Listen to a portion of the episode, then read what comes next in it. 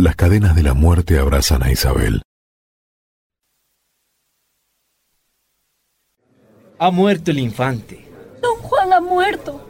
El reino está de luto. Rueguen por su alma.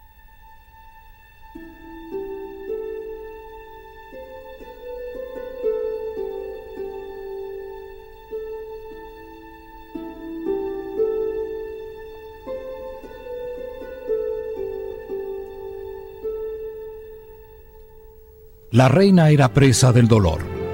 Había muerto el heredero, la esperanza de la unidad en las dos coronas.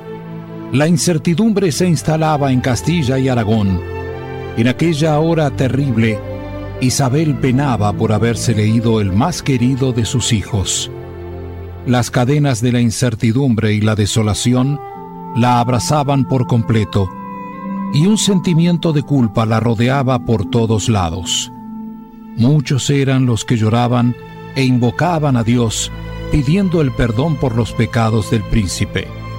El sexo desenfrenado de la princesa Margarita, decían, fue tan vehemente y agitado que dejó al joven Juan sin fuerzas y en un estado de extremada delgadez, de manera tal que su muerte se esperaba de un momento a otro.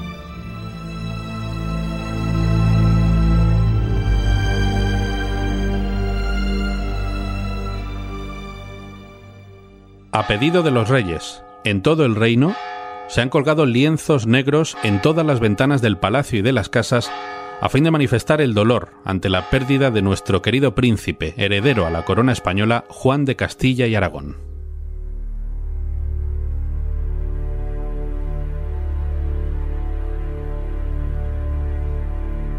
Los cordobeses doloridos llenaron los templos participando de todas las misas y diversas honras fúnebres que se realizaron en memoria del joven heredero. Parecía que el mundo se empezaba a desmoronar. Esta pérdida fue la primera de una serie de situaciones que se irían desarrollando como una larga cadena de calamidades que llenaron de amargura el resto de los días a Isabel.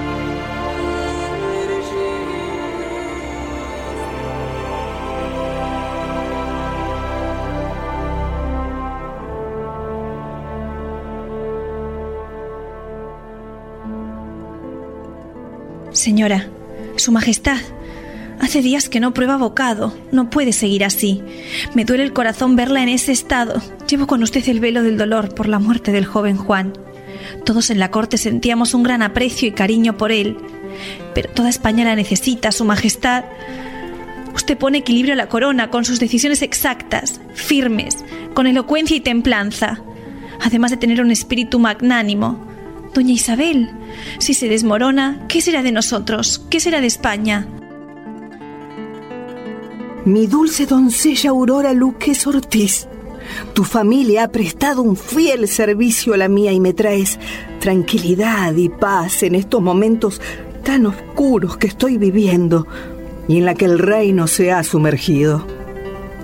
No es bueno que una madre dé sepultura a su propio hijo. Al contrario, debe ser al revés. Son los hijos quienes entierran a sus padres. No sé si puedes entender cómo se desgarra mi corazón. Ya he perdido toda esperanza en mi vida.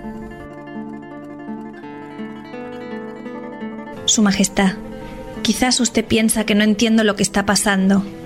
Cree, porque soy joven y aún no tengo hijos, que no puedo entender el sentimiento de pena y de dolor que se siente en su corazón.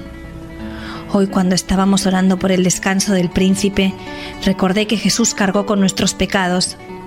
Él murió en una cruz, fue sepultado y resucitó saliendo de la tumba triunfante para darnos vida eterna a los que creemos en Él. A esto podemos llamarle una esperanza segura. Aun en la muerte está esa esperanza segura, la única que puede llevar a una persona a los cielos. Esa fue la razón por la cual el rey David pudo aceptar la pérdida de su hijo. Él tenía esa esperanza seguro de que vería a su hijo otra vez. También acompañaba y daba consuelo a Isabel en su terrible momento de dolor y amargura, la abadesa del monasterio de Santa Clara de Moguer, Inés Enríquez y Fernández de Córdoba. Esta religiosa apoyó a Colón para defender su proyecto ante su sobrino, el rey Fernando II de Aragón.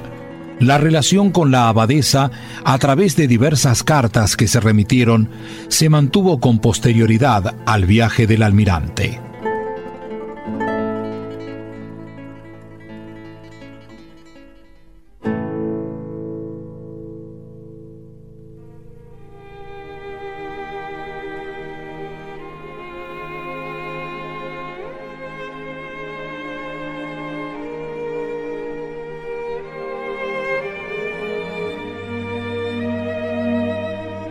Isabel, escucha a la joven Aurora. Hija mía, son palabras que salen del corazón.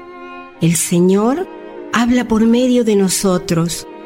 Al enterarme de esta tragedia, he venido a estar a tu lado. No decaigas, mantén firme la esperanza, ya que, como ha dicho tu joven doncella, esta esperanza segura de ver a nuestros seres queridos otra vez en el cielo nos ayuda a aceptar la voluntad de Dios en tiempos de muerte.